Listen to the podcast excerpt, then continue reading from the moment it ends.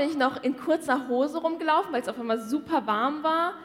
Dann wurde es so grau und regnerisch und auf einmal hat es angefangen zu schneien. Keine Ahnung. Also der April macht dieses Jahr seinem Namen alle Ehre und es sind einfach verrückte Zeiten.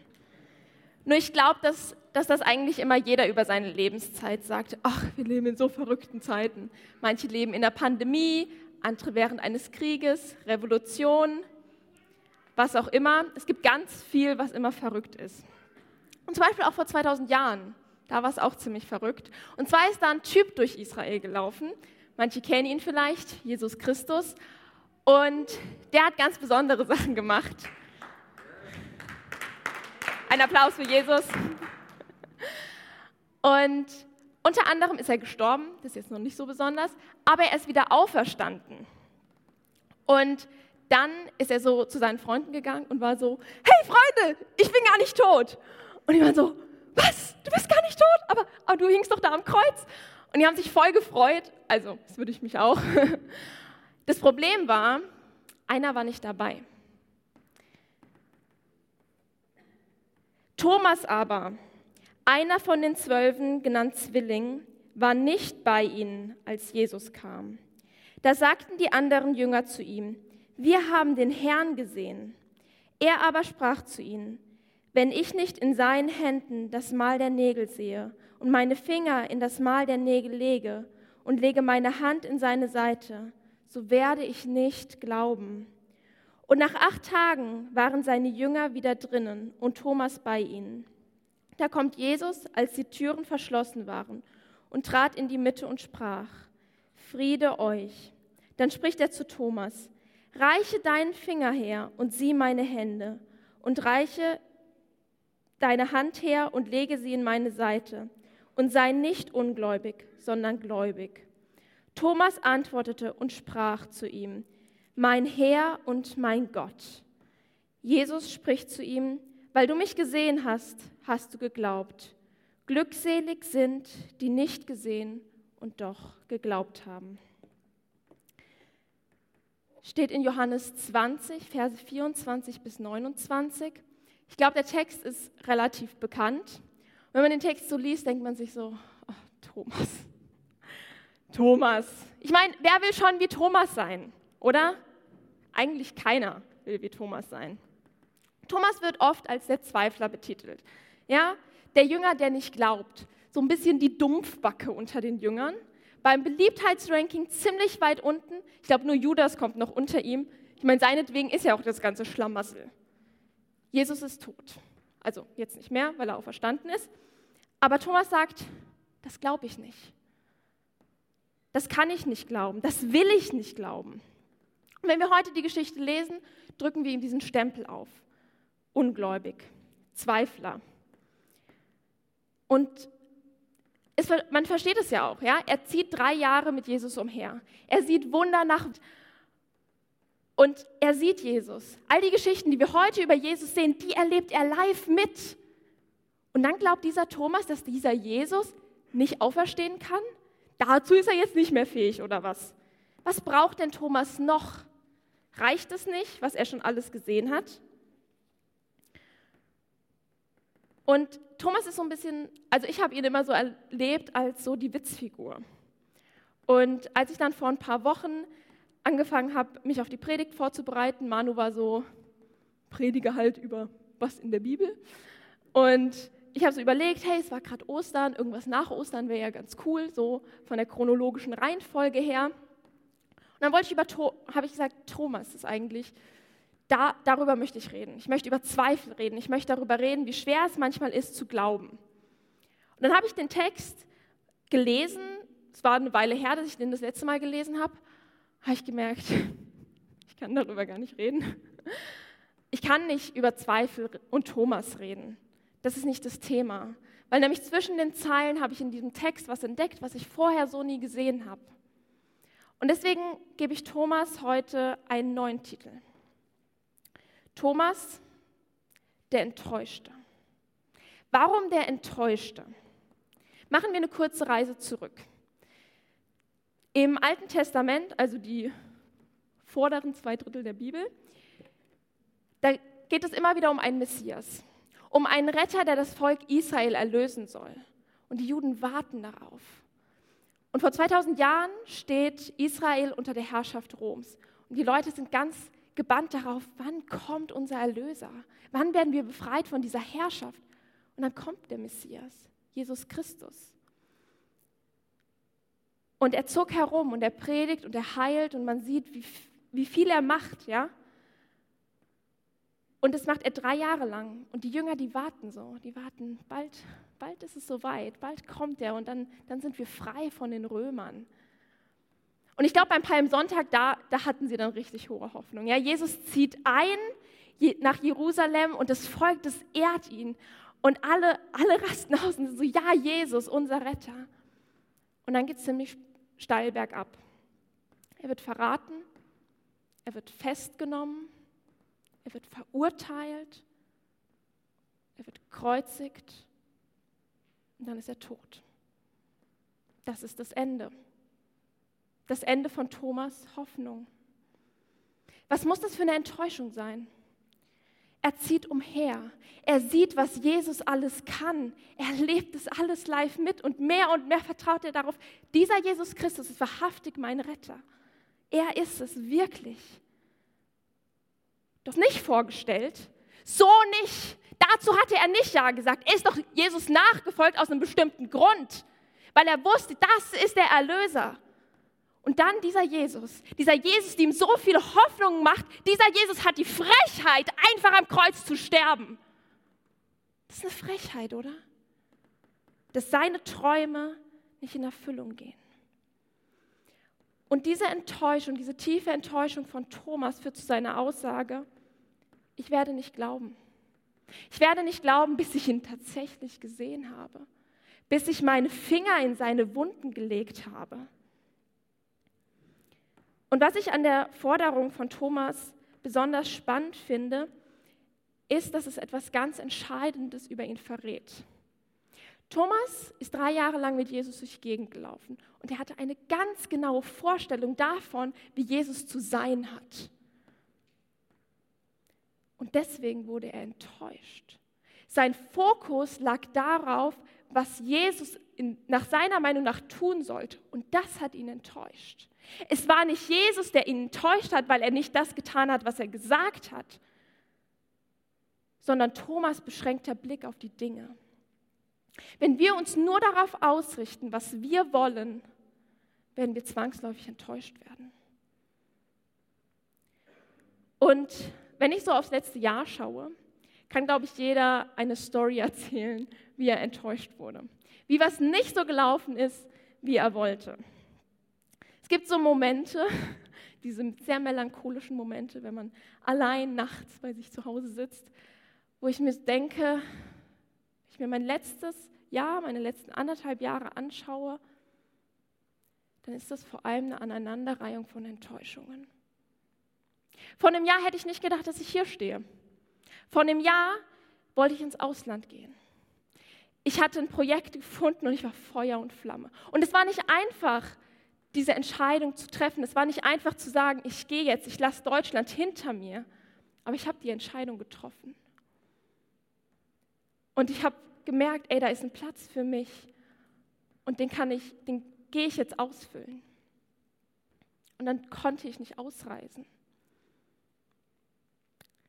Und alles musste umgeschmissen werden. In kürzester Zeit brauchte ich einen Plan B. Und ich weiß nicht, wie oft ich im letzten Jahr voller Wut vor Gott stand. Weil so habe ich mir das nicht vorgestellt. Das hatte ich nicht mir überlegt, als ich zu dir sagte, dass ich dir nachfolge. Ich bin dir nachgefolgt, weil ich, weil ich Wünsche und Träume hatte und weil ich wusste, dass ich sie mit dir verwirklichen kann. Und wenn ich jetzt auf meine Wünsche schaue, diese großen Pläne, die ich hatte, dann liegen die zerschmettert am Boden. Und ich weiß nicht, was davon noch wahr werden wird. Ich bin an einem ganz anderen Platz. Ich merke ganz oft diese Vorstellung in mir. Ich habe einen Plan. Ich bin eh ein Planungsmensch. So, ich habe meinen Zehn-Punkte-Plan. Hier, Gott, bitte nimm ihn. Wir gehen den jetzt durch, wir arbeiten den ab. Ich habe mir sehr viel Mühe dabei gemacht, mir den auszudenken. und ich finde ihn sehr gut. Ich nehme Jesus und packe ihn in so eine Box und sage, du bist voll cool, Jesus, aber bitte bleib doch in der Box. Dann kann ich dich nämlich mitnehmen in meiner Hosentasche und ist dann voll schön. Ja, so, so wie ich dir das sage, so soll es bitte auch passieren. So soll mein Leben verlaufen. Nur vergesse ich hier dabei was. Ich vergesse, einen souveränen Gott mit einzurechnen. Und ich meine, mit dem Einrechnen, das ist ein bisschen schwierig, aber ich, ich lasse ihn manchmal ganz aus. Und in unseren Kirchen sprechen wir ganz viel über Gott. Wir sprechen über Vergebung, über Versöhnung, über Gottes bedingungslose Liebe zu uns. Und das ist auch gut so, weil es richtig ist und weil es wichtig und vor allem wahr ist. Das ist aber nicht alles. Da gibt es mehr. Und in der Enttäuschung, die wir bei Thomas sehen, wird eine Wahrheit klar, über die eher ungern gesprochen wird. Jesus nachzufolgen bedeutet nicht, dass automatisch all deine Träume in Erfüllung gehen. In einem Lied heißt es, wer Gott folgt, riskiert seine Träume. Ich finde es, ich habe den Satz vor ein paar Wochen in der Predigt gehört und der hat mich total getroffen. Wer Gott folgt, riskiert seine Träume. Du riskierst was, und zwar deine Träume. Nur das Spannende ist, was ich immer wieder bemerke, ist, vielleicht werden deine Träume nicht wahr. Aber wenn du Jesus nachfolgst, wirklich nachfolgst, werden Dinge passieren, die du dir in deinen kühnsten Träumen nicht mal auszumalen vermagst.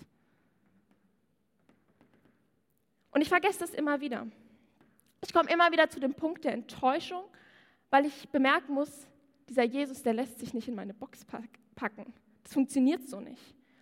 Und da ist dann Frustration, da ist ein klagendes Warum? Wieso lässt du das zu, Gott? Hättest du dir das nicht anders ausdenken können? Das ist unfair. Wie konnte mir das nur passieren? Gott, wie kannst du das nur zulassen? Und da fangen dann Zweifel an. Weil Gott nicht meine persönliche Wunschmaschine ist, zweifle ich an ihm. Thomas sagt, ich werde nicht glauben, bis das passiert ist. Wie oft haben du und ich schon gesagt oder gehört, ich kann, ich kann nicht mehr glauben, weil das passiert ist. Das, das hat Gott zugelassen, Pff, jetzt kann ich nicht mehr glauben. Wie soll ich denn jetzt noch vertrauen? Ist doch zerbrochen, mein Vertrauen. Nur wir vergessen, in all den Dingen, die passieren, wir vergessen, dass das Ultimative schon längst passiert ist. Und zwar Jesus, das Opferlamm. Jesus ist wahrhaftig gestorben. Und das bringt mich zu dem nächsten Punkt, den ich hier in Thomas sehe. Er lehnt die Auferstehung Christi ab, weil er weiß, dass Jesus gestorben ist. Er weiß, dass Jesus wirklich an diesem Kreuz gestorben ist. Das war kein Witz. Das war keine angenehme Geschichte. Der Kreuzestod ist wahrscheinlich einer der brutalsten Tode, die es gibt. Und Thomas wusste, Jesus ist gestorben. Und Thomas wusste, meine Hoffnung liegt in Jesus. Und der Moment, wo Jesus am Kreuz stirbt, in diesem Moment weiß Thomas, meine Hoffnung ist gestorben. Ich habe keine Hoffnung mehr, weil sie am Kreuz gestorben ist. Denn Jesus war meine Hoffnung. Und was muss das für ein Schmerz sein? Zu sagen, da ist nichts. Da bleibt nichts. Vor einigen Monaten habe ich einen sehr spannenden Artikel über Krankenhausseelsorge gelesen. Und die Seelsorgerin meinte, ich kann die Karfreitage aushalten, weil ich um Ostern weiß. Für Thomas war Ostern aber noch nicht passiert. Für To- Thomas war es ein immerwährender Karfreitag, eine immerwährende Hoffnungslosigkeit. Weil Thomas hat den lebenden Jesus noch nicht wieder gesehen. Und das, was die Krankenhausseelsorgerin sagt, die, sie sagt, ich kann Enttäuschung, ich kann Schmerz, ich kann Frustration aushalten, weil ich weiß, dass da eine Hoffnung ist. Thomas hatte diese Hoffnung verloren. Und ich finde, wir können da etwas ganz Entscheidendes lernen. Jesus ist die einzige Hoffnung, auf die wir bauen können. Und manchmal frage ich mich, ob uns das tatsächlich so bewusst ist, dass er wirklich das, er ist das Einzige.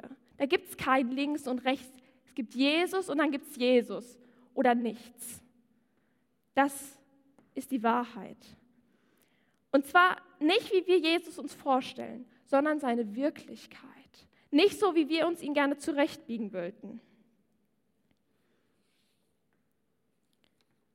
Und ich möchte, dass wir uns jetzt ganz kurz Zeit nehmen, wenn, wenn was besonders Schreckliches auf dieser Welt passiert, dann machen Menschen, halten sie inne.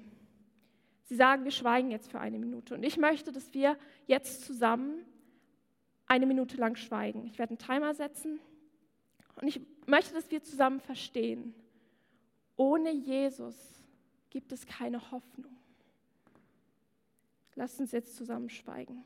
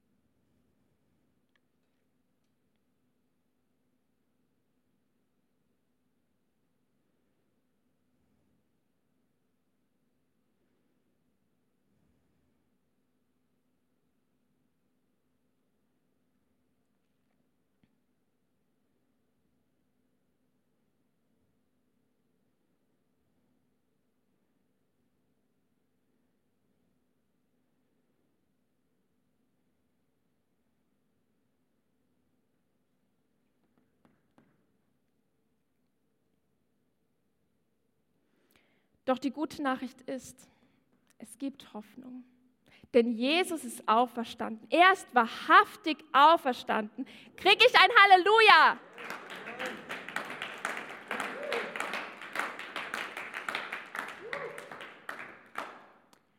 Und in, in dieser Bibelstelle macht, wie ich finde, Jesus das auf eine ganz wunderbare Art und Weise klar.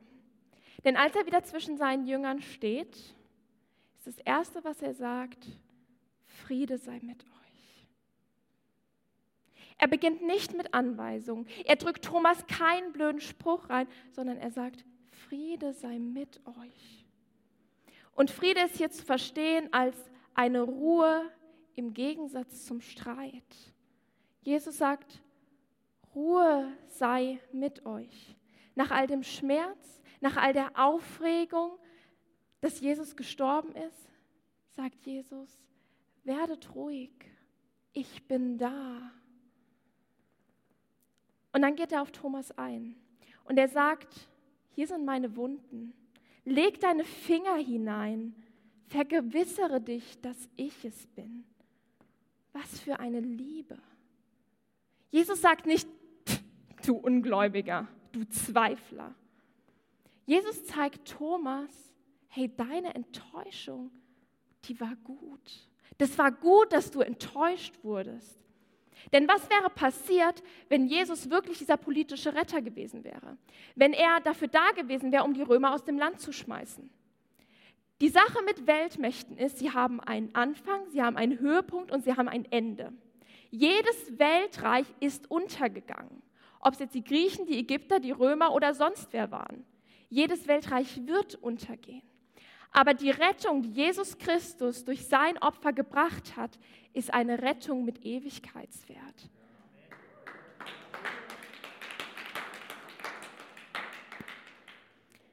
Das ist eine Freiheit, die bleibt.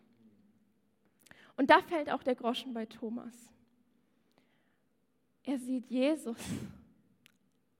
Der ist wahrhaftig der Retter, für den ich ihn die letzten drei Jahre gehalten habe. Das ist der Retter, auf den ich mein Leben lang gewartet habe. Und alles, was Thomas dazu sagen kann, ist, mein Herr und mein Gott. Ihm bleibt nichts anderes übrig, ne? als das anzuerkennen, du bist wahrhaftig mein Herr und mein Gott. Und das wäre doch ein schönes Ende, oder? Total versöhnlich, ein bisschen kitschig. Das ist aber nicht das Ende. ähm, denn Jesus macht oft die Dinge, die wir nicht unbedingt von ihm erwarten. Jesus bringt zum Ende noch was mit rein, was ich in der Vorbereitung so wichtig fand, dass ich gemeint habe, ich, ich kann das nicht aus dieser Predigt rauslassen, ich muss das sagen. Und zwar sagt er in Vers neunundzwanzig, glückselig sind, die nicht gesehen und doch geglaubt haben. Und das Wort glückselig, ich weiß nicht, wer das von euch in seinem normalen Leben benutzt, ich nicht. Und deswegen habe ich in meiner Studienbibel mal nachgeschaut, was bedeutet das denn? Und dort steht, von Gott gesegnet und vollkommen in seine Gemeinschaft aufgenommen.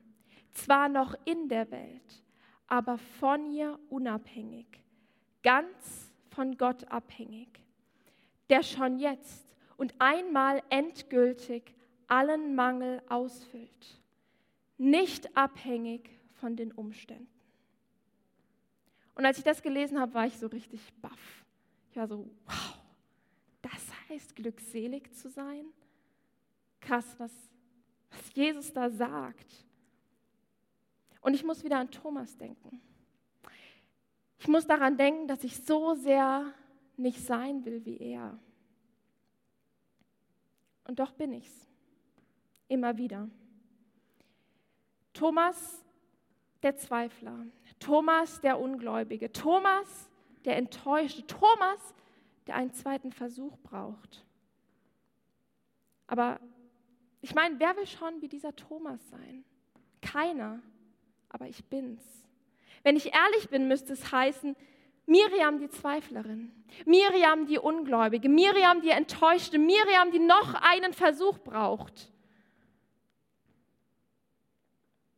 Und dieser Text fasziniert mich, denn wir verspotten Thomas, aber dabei sind wir selbst nicht besser.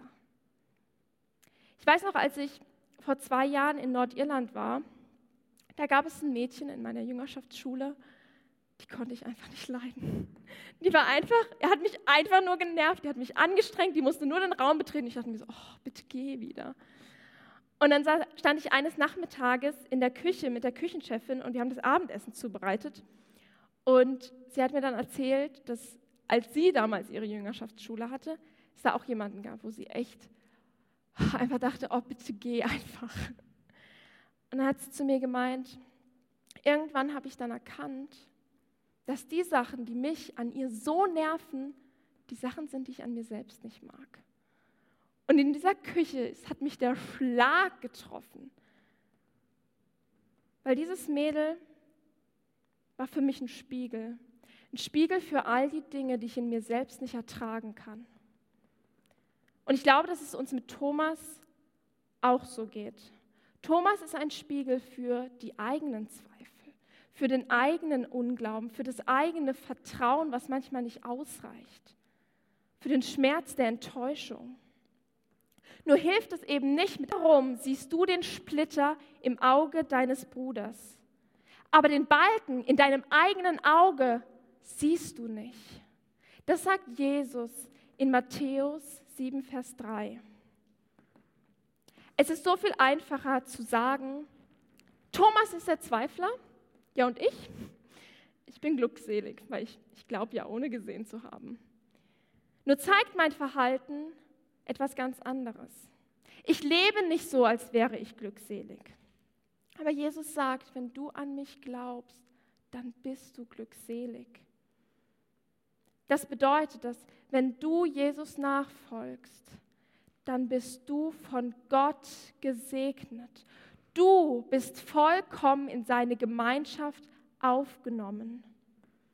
Gott füllt allen Mangel aus. Er hat schon damit begonnen und er wird es vollenden. Du bist vollkommen abhängig von Gott. Du bist zwar noch in der Welt, aber von ihr unabhängig. Du bist unabhängig von deinen Umständen.